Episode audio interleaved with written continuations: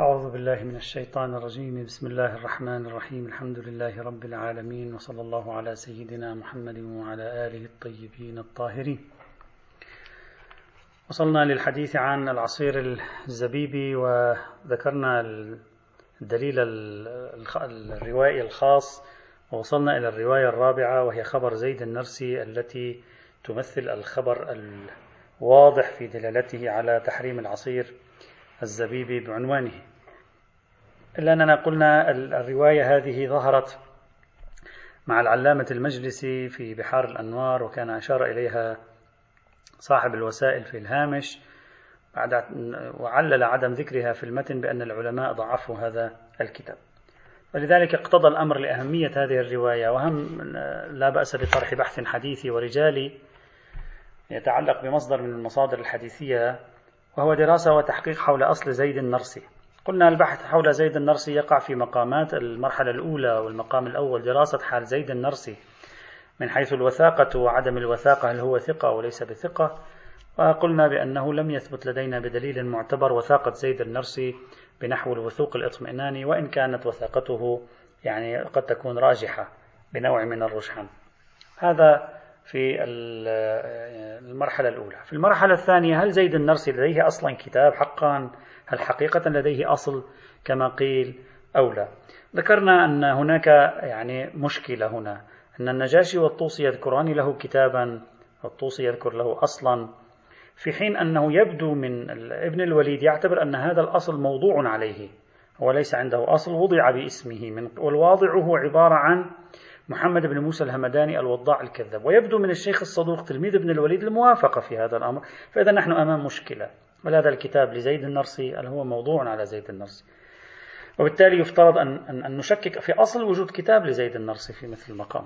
وإذا صح كلام ابن الوليد هذا الكتاب يفترض أن يكون كتاب موضوع من قبل شخص كذاب أصلا وضاع في هذا الإطار. مع ذلك بذلت محاولات لتصحيح أصل نسبة كتاب لزيد النرسي. بصرف النظر عن النسخة الموجودة بين أيدينا اليوم. ذكرنا المحاولة الأولى ذكرنا المحاولة الثانية للسيد آه، بحر العلوم ثم ذكرنا المحاولة الثالثة أيضا للسيد بحر العلوم وغيره أيضا وذكرنا المحاولة الرابعة ووصلنا إلى المحاولة الخامسة والأخيرة المحاولة الخامسة والأخيرة هي ما ذكره بعضهم. قالوا الطرق التي ذكرها الشيخ الطوسي والنجاشي وأمثال الشيخ الطوسي والنجاشي إلى زيد النرسي كلها تشتمل على كبار الرواة القميين.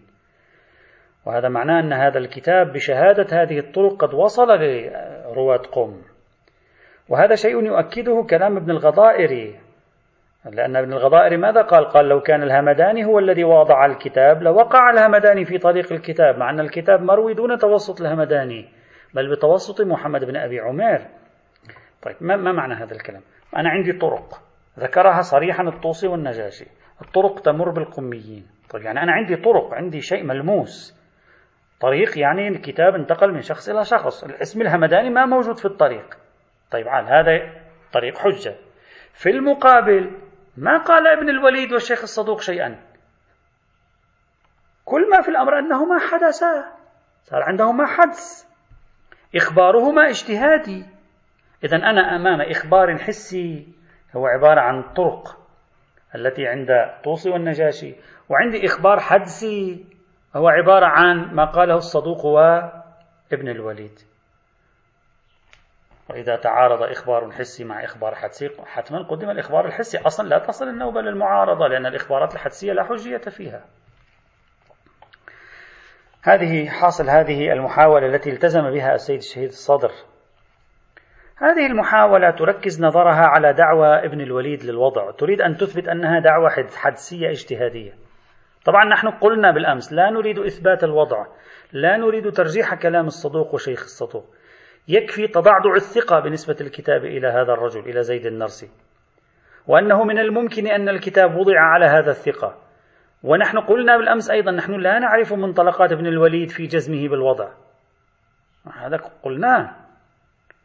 نحن لا نريد أن نؤيد الشيء الحدسي نحن أن نقول عندي رواية حسية لكن في مقابلها معطى يوجب ضعضعة الوثوق.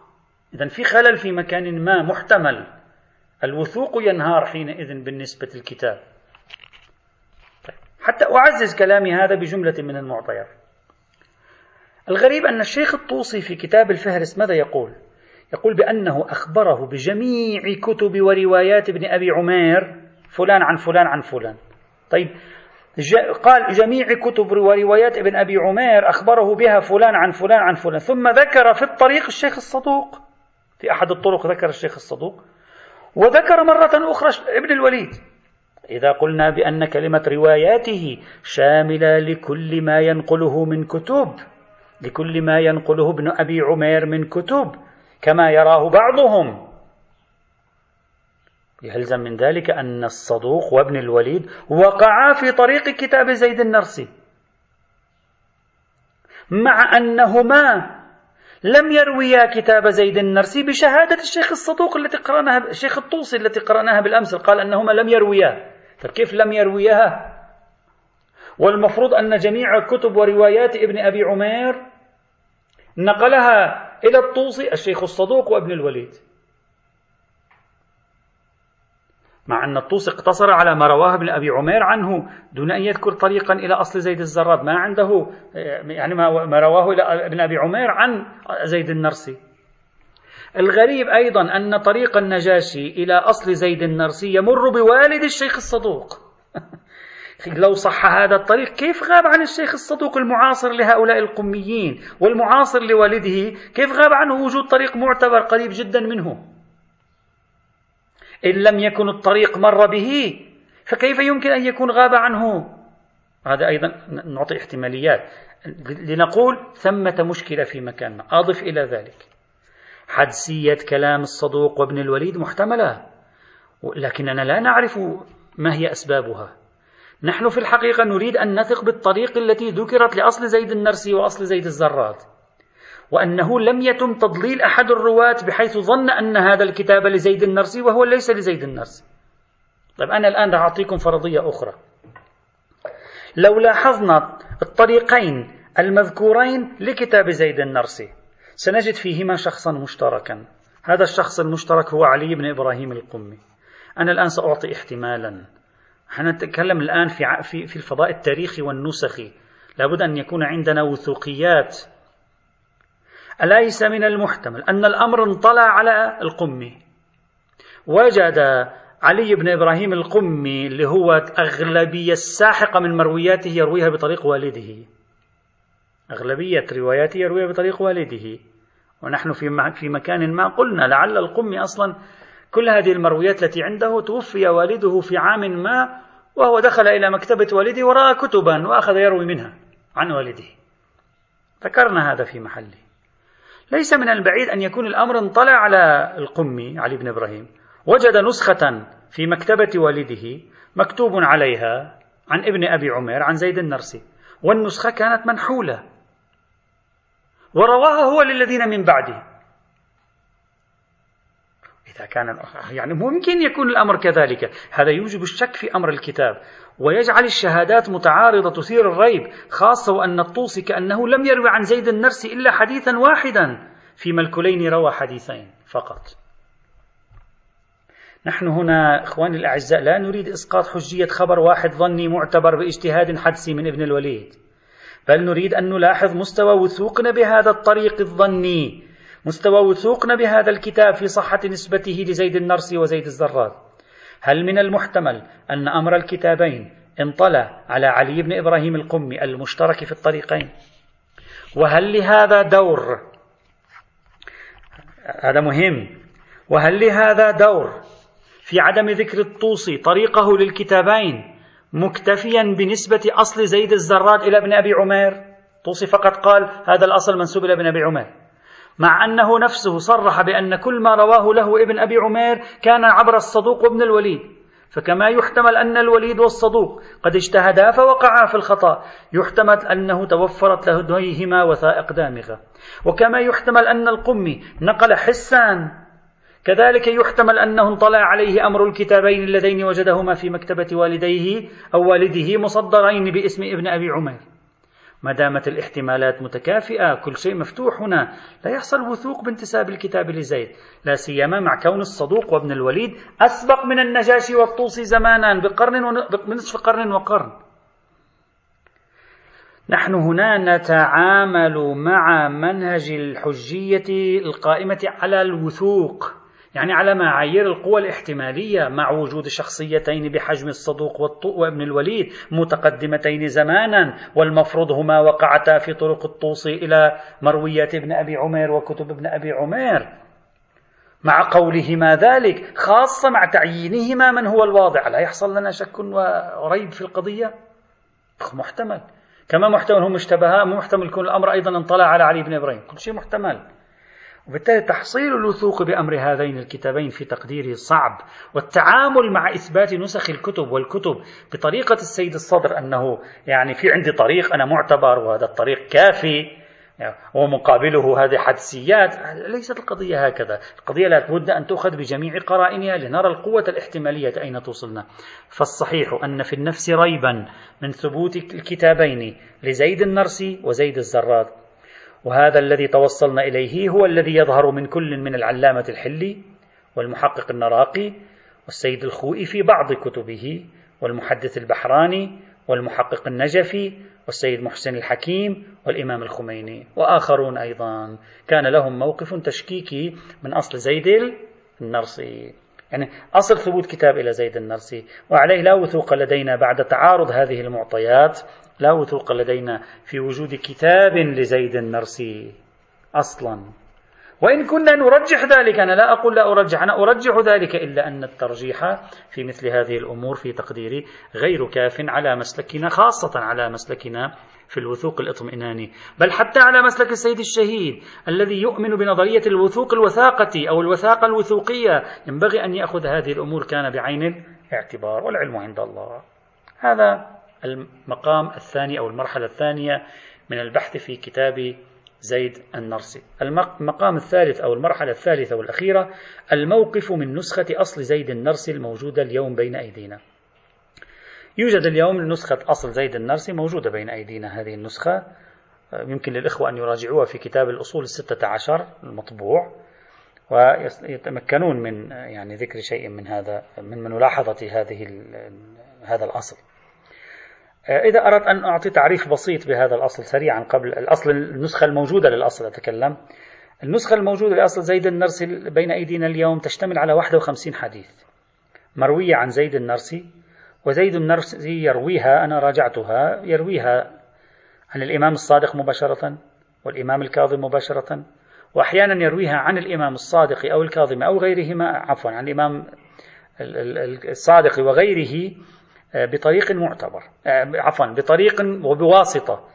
والواسطة هي عبيد بن زرارة علي بن مزيد معاوية بن وهب سماعة بن مهران عبد الله بن سنان أبو بصير محمد بن علي الحلبي عن بعض أصحابنا ورأيت حديثا مضمرا أيضا في الكتاب. بعض روايات الكتاب واضحة في نقد الغلو تصريحا أو تلويحا. بعض روايات هذا الكتاب واضحة في نقد إمامة إسماعيل وهي تشير هناك أكثر من مرة إلى فكرة البداء. بعض روايات هذا الكتاب فيها شكل من أشكال النزعة الطائفية كثير من روايات الكتاب قريب من الفضاء الأخلاقي فضاء المستحبات محاسن الأفعال. نعم وردت فيه روايتان غريبتان أنا أذكر واحدة منها. طبعا هناك رواية مخاصرة الله للمؤمن. الله يضع يده على خاصرة المؤمن كما أنت تضع يدك على خاصرة شخص آخر. الرواية هكذا تقول وتوجد رواية أخرى أيضا غريبة عن فضاء يعني فضاء الشيعي آه، وهي هكذا تقول زيد عن عبد الله بن سنان قال سمعت يعني إذا كانت آه، كتاب زيد صحيح الإسناد وهذا هذه رواية صحيحة السند يفترض أن تكون بناء على من يوثق زيد ويصحح الكتاب ويصحح النسخة. عن عبد الله بن سنان قال سمعت أبا عبد الله عليه السلام يقول إن الله ينزل في يوم عرفة في أول الزوال إلى الأرض على جمل أفرق يصال بفخذيه أهل عرفات يمينا وشمالا.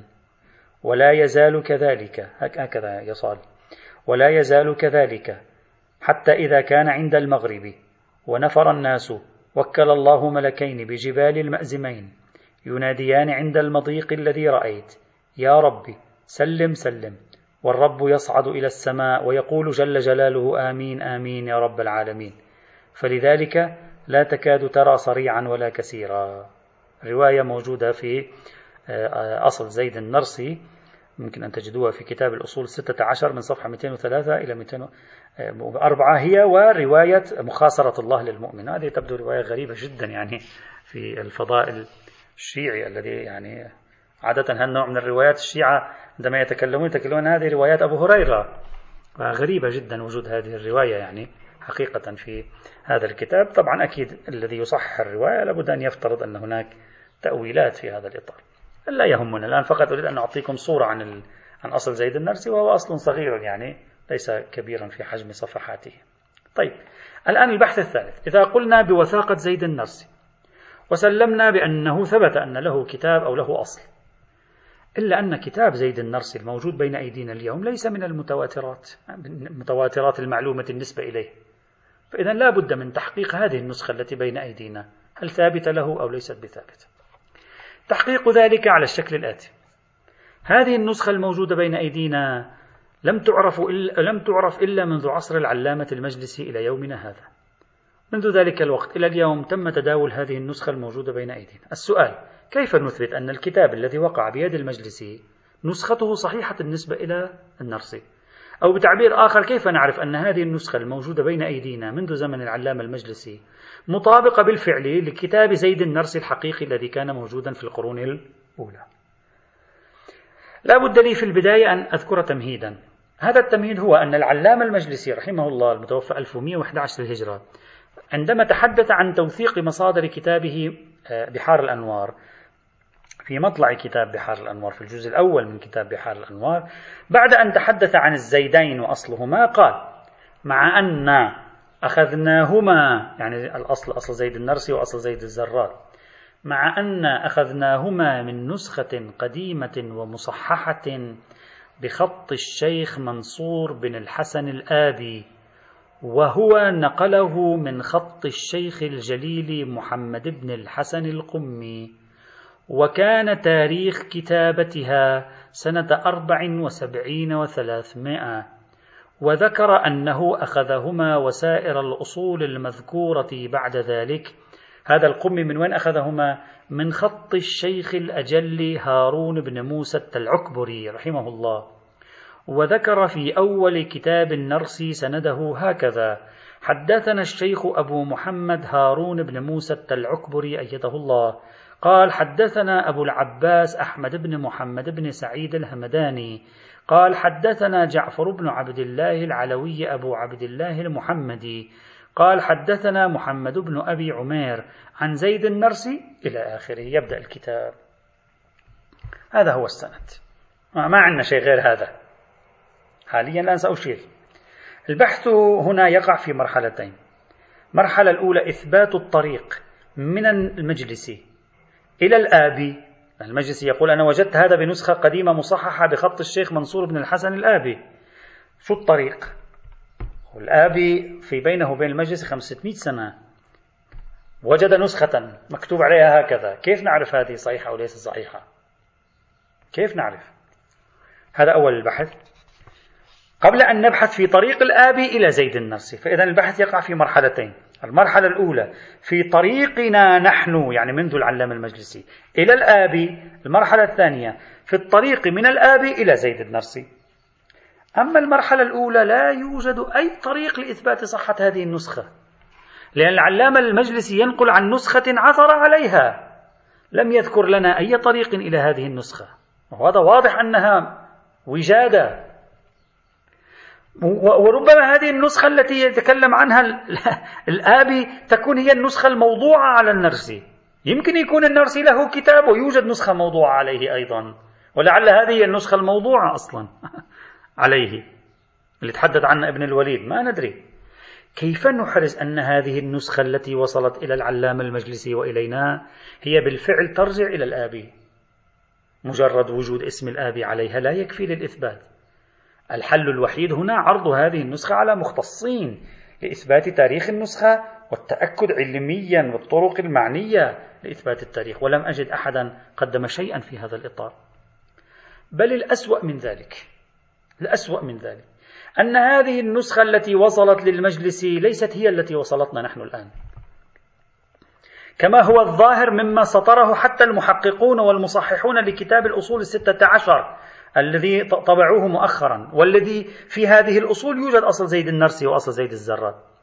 إذ نحن وجدنا أن النسخ المتوفرة الآن في عالم المخطوطات والتي على أساسها قاموا بتحقيق نسخة كتاب الأصول الستة عشر المشتملة على أصل زيد النرسي وزيد الزراد. أقدم نسخة عثروهم عليها هي نسخة الحر العامل. ونسخة الحر العاملي مكتوبة أصلا بخط عبد الرضا بن أحمد الجزائري وفرغ من كتابتها في الحادي عشر من شهر صفر سنة 1096 للهجرة. إذا هذه غير نسخة المجلسي غير نسخة المجلسي لأن المجلسي ماذا يقول؟ المجلسي يقول وجدت نسخة قديمة ومصححة بخط الشيخ منصور. بينما النسخة التي هي الموجودة بين أيدينا الآن وعليها جرت التصحيحات نسخة ليست بخط الآبي نسخة بخط عبد الرضا بن أحمد الجزائري ومؤرخة تاريخيا. وهذا يعني أن نسخة الآبي هي أيضا لم تصلنا. وصلت للمجلسي لكن لم تصل. نعم الروايات التي نقل منها المجلسي الروايات لاحظوا معي جيدا الروايات التي نقلها المجلسي عن أصل زيد يمكن اعتبار طريق المجلسي طريقا إليها. هذا ممكن. فيحتاج نقارن نأتي بالروايات التي نقلها المجلسي عن أصل زيد الزرات ونقارنها مع ما وصلنا من أصل زيد النرسي هنا في مثل هذه الحال. إذا كانت كلها موجودة هي عين هذه نقول هذه هي. وإلا ليس لنا طريق إطلاقا في هذا المجال. أما أن بعض هذه الروايات الموجودة موجودة في كتب الحديث هذا لا يدل على صحتها. قلنا بالأمس وقال السيد الخوي نفسه أيضا بالأمس وقال السيد الصدر نفسه بالأمس هم يؤمنون بكتاب زيد النرسي. قلنا مجرد اشتراك بأربع خمس روايات لا يكفي في هذا الإطار. هذا مضافا إلى أن أصل زيد النرسي اشتمل على روايات غريبة. كما قلت رواية مخاصرة المؤمن لله ورواية رؤية الله ونزول الله. نزول الله على جمل إلى آخره. وعليه لا سبيل لنا لإثبات صحة النسخة لا النسخة التي عند المجلس ولا النسخة التي وصلتنا اليوم. لأن أقدم شيء في هذه النسخة أنها في القرن الحادي عشر. تنسب نفسها للآبي لا نعرف مدى صحة النسبة. إذن هذه أول خلل في كيف نعرف تاريخ ومراحل سير هذه النسخة ما عندنا معلومات. خلال فترة خمس ست قرون ما عندنا معلومات إطلاقا. المرحلة الثانية. الطريق الآن خلينا نفترض المرحلة الأولى عبرناها. الآن من الآبي إلى زيد النرسي. نريد أن نرصد هذا الطريق هذا مهم بالنسبة إلينا. نبدأ. ما هي السلسلة التي ذكرها الشيخ المجلسي؟ ونفترض أنها هي السلسلة للنسخة التي بين أيدينا. أولا الشيخ منصور بن الحسن الآبي من تلامذة الشيخ الطوسي. هذا أول شخص قال بنسخة الشيخ منصور بن الحسن الآبي. هذا الشخص من تلامذة الشيخ الطوسي ترجمه الشيخ منتجب الدين الرازي في كتابه الفهرست. قال منصور بن الحسين الآبي ووصفه بالفاضل العالم الفقيه. إذا هذا شخص يعني معروف قريب من زمانه جدا. يبدو أنه عالم معروف. إذا هو فقيه. لا إشكال في وثاقته. السيد محسن الحكيم وتبعه آخرون أيضا مثل الشيخ جواد تبريزي رحمة الله عليهما شككوا في أن هذا الآبي الذي في السند الموجود لكتاب زيد النرسي كما جاء في مقدمات البحار هو نفسه الآبي الذي وثقه الشيخ منتجب الدين الرازي كيف؟ لاحظوا معي ماذا قال الشيخ العلامة المجلسي هكذا قال قال مع أن أخذناهما من نسخة قديمة ومصححة بخط الشيخ منصور بن الحسن الآبي وهو نقله من خط الشيخ الجليل محمد بن الحسن. وكان تاريخ كتابتها متى كتبها الشيخ منصور بن الحسن الآبي؟ كتبها سنة 74 و300 يا عزيزي هذا الآبي المس... الكاتب هذا تاريخ نسخته 374 في حين الآبي الذي ترجمه الشيخ منتجب الدين الرازي توفي سنة 460 فهذا الآبي غير ذاك الآبي. هذا الآبي في طبقة تلامذة الشيخ الطوسي. الآبي الذي كتب الكتاب في في طبقة معاصري أو أساتذة الشيخ الطوسي يفترض أن يكون. وبالتالي الأمر مشكل. هذا الإشكال جميل. إلا إذا شخص هكذا قرأ النص يرتفع الإشكال. لاحظوا معي كيف نقرأ النص. نعيد مرة أخرى. يقول العلامة المجلسي مع أننا أخذنا مع أن أخذناهما من نسخة قديمة ومصححة بخط الشيخ منصور بن الحسن الآبي وهو نقله من خط الشيخ الجليل محمد بن الحسن القمي وكان تاريخ كتابتها كتابتها كتابة من؟ كتابة النسخة بخط الشيخ الجليل محمد بن الحسن القمي لا كتابتها بخط الشيخ منصور إذا قلنا واحد فسر قال أنا أخذت بنسخة مصححة من خط الشيخ منصور لينقلها عن خط الشيخ الجليل الذي كتبها في سنة كذا وكذا تنحل المشكلة حينئذ. إلا أن هذا يبقى احتمال لأنه ممكن يقول شخص يعني ظاهرها يتكلم عن النسخة التي وصلته وتاريخ كتابة النسخة سنة 74 و300 فيعود إشكال السيد محسن الحكيم وشيخ جواد تبريزي إلى حاله وبالتالي النسخة فيها مشكلة من رأس حينئذ. إذا رفعناها بهذه الطريقة انحلت هذه المشكلة. إذا أول شخصية منصور بن الحسن أو ابن الحسين الآبي أو ربما ابن الحسن بن الحسين الآبي. وهذا ثقة ما لم نشكل في أمره فيكون مجهول الحال. ثانية الشخصية الثانية محمد بن الحسن القمي. ونقله من خط الشيخ الجليل محمد بن الحسن القمي. طيب محمد بن الحسن القمي اللي هو الشخص الذي أخذ الآب الكتاب من خطه ربما يكون هو الذي وصف في بعض الكتب كما في رجال الطوسي وصف بأنه نظير محمد بن الحسن بن الولي وأنه روى عن جميع شيوخه وروى عنه التلعكبري بالإجازة. قد يقول شخص هذا هو. لكن الذي يبدو أن محمد بن الحسن القمي هنا مغاير لهذا القمي الذي قيل عنه بأنه نظير محمد بن الحسن بن الوليد. لماذا؟ لأن المفروض أن القمي هنا يروي عن التلعكبري وهو استنسخها وقال من من استنسخها؟ من خط الشيخ الأجل هارون بن موسى التلعكبري. إذا هارون بن موسى التلعكبري الشيخ القمي هذا. لا أن القمي روى عنه. الذي قيل عنه بأنه نظير محمد بن الحسن بن الوليد قالوا روى عنه التلعكبري. بينما هنا الذي يبدو في سند صاحب البحار أن هذا روى عن التلعكبري فيختلف الطبقة حينئذ. إلا إذا قصد أن التلعكبري هو محمد بن هارون بن موسى فيكون في طبقته. تنحل المشكلة. أما سائر الأشخاص الذين تسموا باسم محمد بن الحسن القمي مثل محمد بن الحسن الأشعري القمي المعروف بشنبولة محمد بن الحسن بن الحسين بن أيوب القمي سائر هؤلاء هؤلاء لم تثبت وثاقتهم فإثبات وثاقة القمي تكون صعبة حينئذ. لم نحرز أنه القمي الموصوف بأنه محمد بن الحسن نظير محمد بن الحسن بن الوليد. لم نحرز وثاقة محمد بن الحسن الأشعري القمي إذا كان هو نفسه. لم نحرز وثاقة محمد بن الحسن بن الحسين بن أيوب القمي إذا كان هو نفسه. ومن البعيد جدا أن يكون المراد منه محمد بن الحسن الصفار القمي لأن محمد بن الحسن الصفار القمي توفي سنة 290 للهجرة. لا يعقل أن يروي أو يستنسخ من خط العكبري المتوفى 385 وهذا غريب. إذا في عندنا مشكلة أخرى. نفس محمد بن الحسن القمي هنا يبدو لنا غير معلوم من هو هذا حتى نتثبت من أمره. هذا ثانيا. ثالثا إذا كان الآبي شخصا مغايرا لتلميذ الطوسي إذا كان هو تلميذ الطوسي فهو ثقة وثقه منتجب الدين. إذا هو الشخص مغاير لتلميذ الطوسي فهو مهمل. طيب إذا إذا كان الآبي شخص مغاير لتلميذ الطوسي فهو مهمل. إذا كان هو تلميذ الطوسي. طيب تلميذ الطوسي طريقه إلى القمي لم نعرفه. هو ماذا يقول؟ يقول أن الآبي نقله من خط الشيخ الجليل محمد بن الحسن القمي. خب كيف وصلته النسخة التي من خط الشيخ الجليل محمد بن الحسن القمي؟ طبعا الشيخ الجليل بتعبير صعب البحار الشيخ الجليل. كيف نعرف؟ طريقه إلى القم لا نعرفه.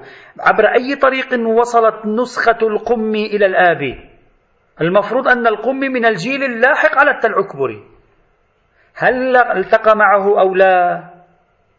ممكن. لا نعرف هذا الإشكال وارد. الآبي ينقل عن نسخة بخط القمي فإذا كان القمي من الجيل اللاحق على التلعكبري فهذا يعني أنه من جيل أساتذة الآبي. يحتمل أنه التقاه. يحتمل أخذ النسخة من زمانه دون أن يلقاه. هذا كله إذا ثبت أن محمد بن الحسن القمي معاصر للتلعكبري رابعا. السند ما زلنا نمشي في السند. بعد القم من يأتي؟ هارون بن موسى التلعكبري. هذا ثقة. بعد أحمد بن محمد بن سعيد الهمداني. هذا ثقة. هذا ابن عقدة الزيدي. بعده جعفر بن عبد الله العلوي هذا ثقة. بعده ابن أبي عمير هذا ثقة. إذا الطريق من التلعكبري إلى زيد النرسي صحيح. بصرف النظر عن زيد النرسي نفسه. يتلخص مما قلنا. مشكلة هذه النسخة تكمن في أمرين. الأمر الأول لا طريق من المجلس والحر العامل إلى الآبي. لا نعرف تاريخ مسار هذه النسخة كيف جرى. ثانيا لم تثبت وثاقة محمد بن الحسن القمي الوارد في السند. إذا تجاهلنا الإرسال المتوقع أو المحتمل بين القم والتلعكبري. سائر الإشكاليات يمكن تذييلها وعليه أصل زيد النرسي وأصل زيد الزراد لم يثبتا وفاقا للكثير من العلماء. فلا وجه لتصحيح هذه الرواية التي هي الرواية العمدة في باب حرمة العصير الزبيبي بعنوانه. والنتيجة لم يقم دليل معتبر على تحريم العصير الزبيبي ما لم يحرز صيرورته مسكرا. هذا كله القول الأول. إذا نحن بحثنا في النبيذ بحثنا في الفقاع بحثنا في العصير العنبي وصلنا للعصير الزبيبي. في العصير الزبيبي يوجد قول بالحرمة استعرضنا أدلة الحرمة قلنا لم تثبت يوجد قول بالحلية. ما هي أدلة حلية العصير الزبيبي؟ استدل لحلية العصير الزبيبي ببعض الأدلة سريعا نذكرها ونمشي. دليل الأول قاعدة الحل وعمومات الحل وهذه لا شك أنها ثابتة قابلة لأن تكون حاكمة على استصحاب التعليق مقدمة عليه لأنها دليل محرز. طبعا ويؤيدها أصالة البراءة. هذا أول. ثانيا قالوا لو كان العصير الزبيب محرما لأشير إليه في النصوص بعد عموم الابتلاء به كما ذكره صاحب الجواهر. لكن هذا الدليل قابل للمناقشة. وذلك لو أن الروايات السابقة دلت على الحكم بحرمة العصير الزبيبي وكانت ثابتة من حيث الإسناد والدلالة مثل خبر زيد النرسي فهي كافية. بصرف النظر عن مسلكنا في الوثوق الاطمئناني أنه باعتبارها قليلة جدا وأغلبهم لا يدل. فهي كافية لو تمت فهي كافية فلماذا تقول لأشير إليه؟ قد أشير إليه. وإذا لم تتم أصلا لا معنى لهذا الاستدلال. يعني لو كان محرم لا أشير إليه في النصوص هو البحث في هذه النصوص. إن تمت تمت. ما تمت أصلا لا يوجد دليل. لا أشير إليه. لا معنى يعني. الطرف الآخر يقول لك أشير إليه. عندي أدلة على ذلك مثلا. ليس قويا هذا التقريب على اتحاد دليل الثالث. إن نصوص العصير العنبي حكمت بالحلية عند ذهاب الثلثين. طيب. المفروض أن الزبيب ذهب ثلثا العنب. ما هو الزبيب؟ ألم يجف فيه ما كان في العنب؟ جف إذا أنت الآن تجيب ثلاث كيلوات عنب. ها؟ تجعلها زبيبا؟ تصبح كيلو زبيب. يعني الثلثين ذهبا. وهذا الدليل أيضا ضعيف. أشار إليه. أشار إلى هذا الدليل آه، المحقق النراقي في مستند الشيعة. وأشار إليه أيضا الشهيد الأول في الدروس الشرعية والسيد طبطبائي في رياض المال هذا دليل ضعيف. الذي يحل بذهاب الثلثين هو العصير العنبي مش العنب. ما نريد تحليله هو عصير الزبيب لا ذات الزبيب. ما نتكلم عن هذا؟ دليل ضعيف. الدليل الرابع الاستناد إلى الروايات الخاصة. أهم الروايات الخاصة هو ما يلي. الرواية الأولى معتبرة سماعة. قال سألته عن التمر والزبيب يطبخان للنبيذ فقال لا وقال كل مسكر حرام وقال قال رسول الله كل ما أسكر كثيره فقليله حرام وقال لا يصلح في النبيذ الخميرة وهي العكرة واضح الرواية تربط الحرمة أين؟ بالإسكار وهذا معناه أن طبخ التمر والزبيب لا يوجب التحريم إلا إذا حصل إسكار. نظر كله نظر إسكار. طبعا هذه الرواية وردت في وسائل الشيعة ليس يطبخان للنبيذ يخلطان للنبيذ وهذا بحث الخليطين اللي سابقا أشرنا إليه. إذا كان يخلطان للنبيذ أصلا تكون الرواية خارجة عن بحثنا ما في طبخ أصلا هنا. الرواية الثانية خبر جرير بن يزيد أو خبر مولى حر بن يزيد. قال سألت أبا عبد الله عليه السلام فقلت له إني أصنع الأشربة من العسل وغيره. فإنهم يكلفونني صنعتها فأصنعها لهم. فقال اصنعها وادفعها إليهم وهي حلال من قبل أن تصير مسكرة. وهي حلال من قبل أن تسير مسكرا. الرواية واضحة بإطلاقها شاملة لحال طبخ للطبخ وللتمر ولزي كل أشربة من العسل وغيره وهذه كلها أشربة. بل حتى تشمل العنب هذه أيضا. وتربطها بحرمة الإسكار. حتى هذه تنفع في موضوع العصير العنبي أيضا. حتى هذه تنفع في موضوع العصير العنبي إلا أن هذه الرواية ضعيفة السند بإهمال جرير بن يزيد أو بإهمال مولى حر بن يزيد. الرواية الثالثة. يعني هذه الروايتين تريدان أن تقول أن القضية قضية مسكر ما لها علاقة أصلا بالعنوان الذاتي. الرواية الثالثة. خبر عبد الله بن حماد عن محمد بن جعفر عن أبيه عليه, عليه السلام قال قدم على رسول الله صلى الله عليه وعلى آله وسلم من اليمن قوم وفي نسخة وفد من اليمن إلى أن قال فقالوا يا رسول الله إن القوم بعثوا بنا إليك يسألونك عن النبيذ. فقال رسول الله وما النبيذ؟ صفوه لي. فقال يؤخذ من التمر فينبذ في إناء لم يصب عليه الماء حتى يمتلي ويوقد تحته حتى ينطبخ. فإذا انطبخ أخذوه فألقوه في إناء آخر. ثم صبوا عليه ماء ثم يمرس ثم صفوه بثوب إلى أن قال فقال رسول الله يا هذا قد أكثرت. يعني خلاص نزلت أعطيتنا محاضرة في كيفيته. قد أكثرت أفيسكر؟ أعطينا من الأخير. يعني أعطيني من الآخر الكلام. أنا هذه كلها لا تهمني. يسكر؟ قال نعم. قال فكل مسكر حرام. الرواية واضحة جدا في أن العبرة بالمسكرية كل هذه التفاصيل لا, لا قيمة لها. تحصر الحرمة بالمسكر مع أن هنا تكلم عن طبخ وكذا وإلى آخره. النبي تجاهل كل هذا. لكن الرواية أين وردت؟ في العصير التمري في نبيذ التمر طبيخ التمر ولم ترد في, في, في الزبيب. فلذلك تحتاج إلى إلغاء الخصوصية حتى تتم. وغير واضح إلغاء الخصوصية في المقام بشكل جلي إذا استبعدنا فكرة المسكرية. هذا فضلا عن أن سند هذه الرواية ضعيف بإبراهيم بن إسحاق الأحمر. نكتفي بهذا القدر والنتيجة. حلية العصير الزبيبي مطلقا مطبوخا كان أو غير مطبوخ شرط عدم كونه مسكرا وإلا فيصبح حراما بعموم قاعدة حرمة كل مسكر. انتهينا إذا من النبيذ. انتهينا من الفقاع. انتهينا من العصير العنبي. انتهينا من العصير الزبيبي. وصلنا للخامس ما قبل الأخير العصير التمري. المعروف بين الفقهاء المسلمين حلية العصير التمري المطبوخ ما لم يبلغ درجة الإسكار حتى لو لم يذهب الثلثين الثلثان. ونسب هذا القول إلى المشهور وإلى الأشهر بل حكي نفي الخلاف فيه بل ادعي الإجماع عليه. أما القول بالحرمة الشيخ البحراني في الحدائق الناظرة نسب يعني تحدث في الحقيقة عن قول متأخر حدث في العصور المتأخرة القريبة زمنا منه. قال يوجد قول بالحرمة. ونسبه إلى الشيخ سليمان البحراني والحر العامري كأنما القول بالحرمة مزاج إخباري. كما نسب إلى علماء آخرين أيضا في بعض الكتب.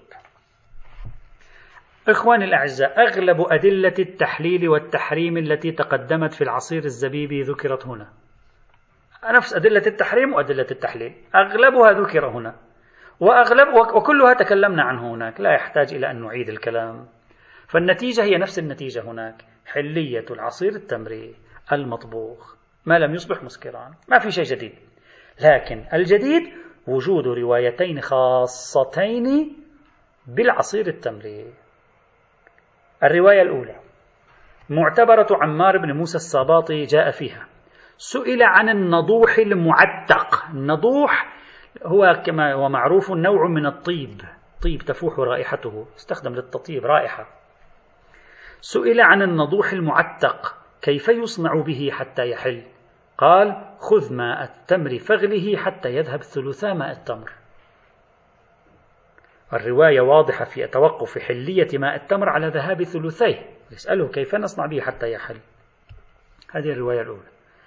الرواية الثانية معتبرة عمار بن موسى الصباطي الأخرى. قال سألت أبا عبد الله عن النضوح.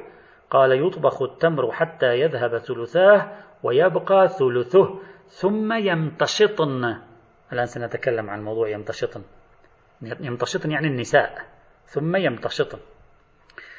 قبل أن أبدأ بالحديث عن هاتين الروايتين ليس من البعيد هذا مال إليه بعض العلماء أيضا ليس من البعيد بل أكاد أطمئن أن هاتين الروايتين هي ما ليس سوى رواية واحدة.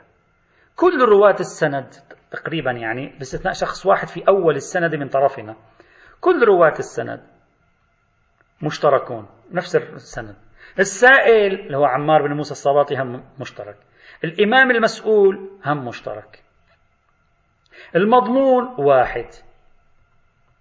وواضح الرواية جاءت ضمن سلسلة أسئلة وجهها عمار الصباط ممكن يكون اختصر مرة ولم يختصر مرة أخرى. فالأرجح في النظر أن تكون هذه الرواية أن تكون هذه رواية واحدة وليستا بروايتين ولا أقل من عدم إمكان الجزم بأنهما عبارة عن روايتين والعلم عند الله. على أي حال رواية أو روايتين لا بأس. هل يمكن الاستناد إلى هاتين الروايتين لإثبات حرمة العصير التمري الذي غلى ولم يذهب ثلثاه أو لا؟ يوجد مناقشات هنا يمكننا طرحها. أولا الراوي يسأل عن النضوح عفوا عن النضوح المعت... النضوخ المعتق. نضوخ المعتق أو النضوح المعتق. يقول كيف السبيل لتحليله؟ هذا هو ليس إلا من الأنبذة المعتقة. المعتق يعني مسكر هذا. يعني مضى عليه زمان حتى اشتد. وهذا يعني أن النضوخ هذا اشتمل على المسكر مسبقا. ويريد الآن أن يرفعه بالتحليل. يحله. كيف يحله وهو قد عتق؟ الإمام الآن يرشده إلى غليه حتى يذهب الثلثان. وبهذه الطريقة يحل بعد عروض الحرمة عليه ولا يحرم نتيجة طول المدة. أصلا بعض أهل اللغة قالوا يؤخذ هذا عادة من مواد تترك لمدة حتى تختمر وتشتد وأنه من أنواع الطيب الذي كان شائعا بين نساء الحرمين في مكة والمدينة. وهذا قريب جدا ذكره بعض أهل اللغة. وهذا الذي يفسر لنا بعض الروايات تتكلم عن التطيب به الأمر بإهراقه. لا معنى لهذا كله سوى أنه مسكر. نتيجة الاختمار. ولهذا ورد في الرواية الثانية أنهن إذا فعلن ذلك كان لهن الامتشاط فالرواية كأنها لا تتكلم عن التناول تتكلم عن النجاسة بعلة الإسكار لا تتكلم أصلا عن الأكل تتكلم عن صناعة طيب إما أنه نجس لا يمكننا نجس بملاك الإسكار ويقول له في هذه الحال يمكنهن, يمكنهن الانتشاط به لا تكون هناك نجاسة. أو هو يستخدم يتكلم عن أمكان استعمال الخمر والمسكر. الرواية.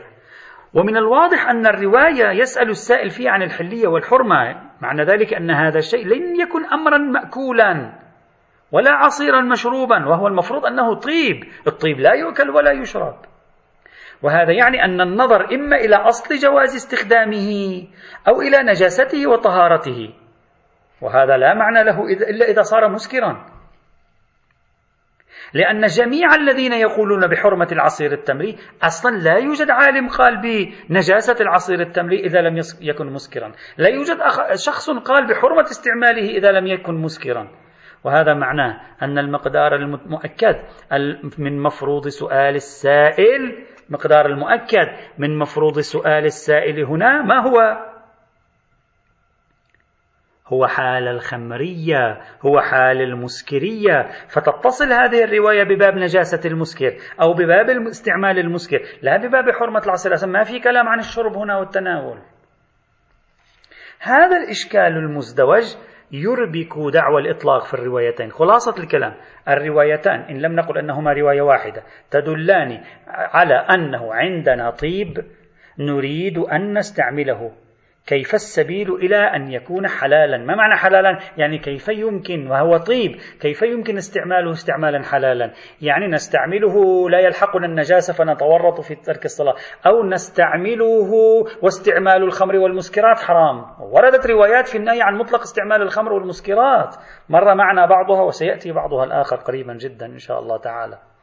الرواية ما تتكلم عن تناوله تتكلم عن استعماله ولا معنى لتحريم استعمال العصير التمري إلا إذا كان مسكرا. فيصبح الكلام عن استعمال المسكر في الحقيقة استعمال الخمر بالمعنى الأعم في الحقيقة. لا غير أو عن نجاسته. والنتيجة عدم قيام دليل خاص أو عام على حرمة العصير التمري كالزبيب. غلى أو لم يغلي إلا إذا بلغ حد الإسكار بنفسه أو بالطبخ. وأما سائر العصائر غير العصير العنبي وغير العصير التمري وغير العصير الزبيبي وغير الأنبذة المسكرة فلا دليل على حرمتها كما صار واضحا إلا إذا أصبحت خمرا أو مسكرا. البحث الأخير عصير الحصرم بكسر الحاء والراء. الحصرم هو عبارة عن أول تكون العنب يكون لونه أخضر ويكون طعمه حادا. كثير من العلماء قالوا عصير الحصرم حلال. الشيخ الأنصاري رحمة الله تعالى عليه قال لا خلاف في حليته كأنه في إجماع على حليته بينهم. إلا أنه الشيخ يوسف البحراني نسب إلى شيخه المحدث عبد الله بن الحاج صالح البحراني نسب إليه أنه تردد في الموضوع. ويبدو التردد أين رأيت التردد أيضا من الشيخ جعفر كاشف الغطاء يبدو عليه الاحتياط في المسألة. هل من دليل على حرمة العصير الحصرم أقصى ما يمكن أن يستدل به على حرمة العصير الحصرم ثلاث أشياء. أولا أنه مشمول لعنوان العصير الذي ورد مطلقا في بعض النصوص التي تقدمت في بحث العصير العنبي كل عصير طبخ كذا. وسابقا ناقشنا في هذه الروايات وقلنا هذه الروايات ليس فيها إطلاق لكل ما هو معصور لكل ما هو عصير وإنما لا يحرز ولا يحرز إطلاقها والقدر المتيقن منها العصير العنبي غير ذلك لا نستطيع أن نتأكد. وبينا ذلك سابقا. ثانيا دليل الثاني شمول عنوان العصير العنبي لعصير الحصرم. قالوا أصلا هو نفسه الحصرم هو بداية العنب فهذا عصير عنبي. إلا أن الحق والإنصاف أن العرف لا يرى عصير الحصرم عصيرا عنبيا لا يطلقون على الحصرم أنه عنب يعطونه اسما خاصا. بل أنت عندما تلاحظ روايات العصير العنبي وتلاحظ الحديث عن البختج وعن الدبس وغير ذلك تعرف أن القضية قضية عنب بعينه لا الحصرم الذي لا يكون معروفا عادة بمثل هذه الأشياء خاصة بعد معروفية العصير العنبي المغلي والعصير الحصرم المغلي أصلا غير معروف هذا. ثالثا ما ورد في روايات تنازع إبليس وآدم أو إبليس ونوح في شجرة الكرم وشجرة الكرم تشمل الحصرم هو الكرم أول ما يخرج يخرج الحصرم بعدين يخرج العنب. فإذا شجرة الكرم تشمل العنب والحصرم والجواب أيضا صار واضحا الحق والإنصاف. كما ذكر ذلك العلماء يعني هذا لا أحد قال بحرمة عصير الحصرم إلا شيء من التردد فقط. المنصرف من عنوان شجرة الكرم العنب. عندما تقول الآن شجرة الكرم المنصرف منها العنب لا الحصرم لا اطمئنان بالشمول. واضح هناك كان يتكلم عن الخمر والخمر لا تأتي إلا من العصير العنبي لا العصير الحصرمي. هذا لا يختمر بنفسه أصلا. بهذا المعنى المتداول في آه، بحث العصير العنبي. وعليه فالصحيح وفاقا لجمهور العلماء المسلمين أنه لا نحرز شمول النصوص المحرمة للعصير العنبي وأمثاله للمقام. فالأصح حصر الحرمة هنا بحال الإسكار.